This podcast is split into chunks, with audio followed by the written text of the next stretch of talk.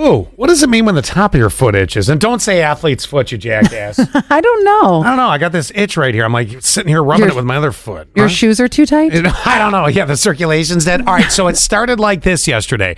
So been hearing kids thought, okay, got to take Gavin and Lydia down so that they have options because you know, of course, there's Addie, Greta, and, and Will across the street. They're wonderful, but they're in, Greta. they're in so many sports. Well, you know, uh, Kelly and Jason's kids, they're they're they're great, but they're in so many sports.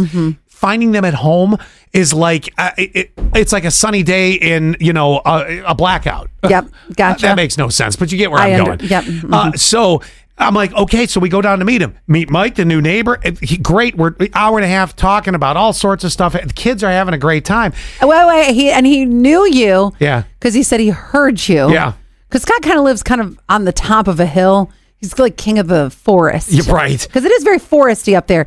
And three three eight six says because he heard you, like Yes. literally heard you It's in like the a neighborhood. Mm-hmm. tunnel from my deck down to his deck, and I'm like, it's like an audio, it's like a straight tube. Yes. And Scott said, Am I loud? Is Scott loud? 3386 says, Is the Pope Catholic? I, Thanks, thanks Mm-hmm. for that. Yeah. said Scott should have taken cookies or brownies or just something, something. I just wanted the kids to meet quick. I didn't know it was going to be a full thing. Mike's been there since March. Yes, I mean, exactly. you've but you had didn't. plenty- I didn't you- hear kids in March. You've had plenty of time to introduce yourself and you haven't because you're a terrible neighbor.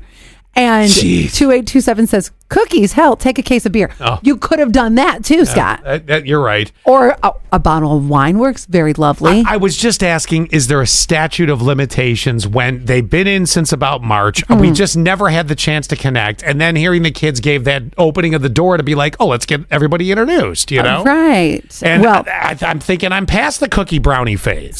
7329 says i don't think there's a standard time frame however it's not 1950 i think a simple friendly introduction is plenty Thank you. Thank you. That's know all what? it is. and It's the not- kids had fun. Uh, it's not and i'm gonna tell you why i have one other point on this because you live in a very nice neighborhood and i think that to keep a standard of the nice neighborhood if somebody moves into my neighborhood i mean it's less Bring 'em than a impressive Sticker, sticker from the sticker shop. Oh my God! Yes, absolutely. I had neighbors move in not that long ago, and that is h- that my morning fragrance.